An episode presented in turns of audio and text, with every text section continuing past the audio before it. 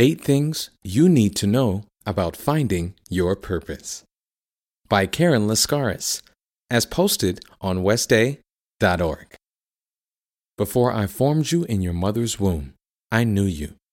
Jeremiah one, verse five. I want to be happy. I think everyone does. But sometimes life can seem pretty hopeless if we don't know what our purpose is. The dictionary defines purpose as the reason for which something is done or created, or for which something exists. In a nutshell, since God created each of us, that means our purpose isn't our choice. It's God's. So it's got nothing to do with your parents, or your connections, or a particular industry that you think your skills fit into. Your purpose is between you and God. Many of us don't realize we're here for a divine reason. Since God has created us for something special, I have a hunch that the world would be a really great place if we all knew why we were here and were encouraged to pursue whatever that reason is.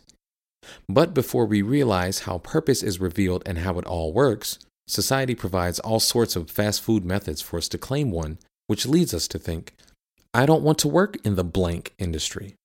People on television who are like me are doing blank. Blank looks like fun. My parent was a blank, so I'm going to be one too.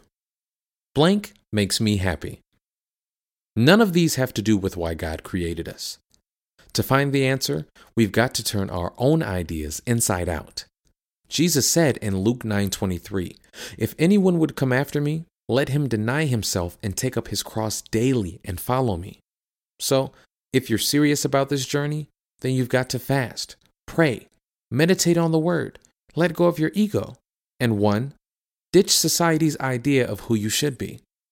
This is one of the most important mind-clearing steps.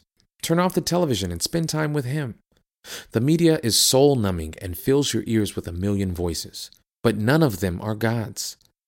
Even if you could find your purpose by watching endless hours of talent shows, catfights, music videos, or sports and news shows, finding it would be like locating a needle in a haystack.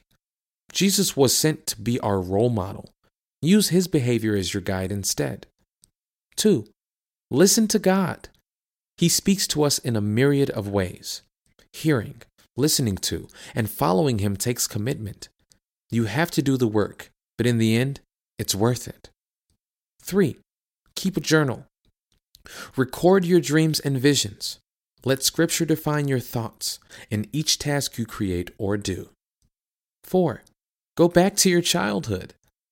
Who you were and what you did best in childhood will reveal the skills you'll need to manifest your purpose.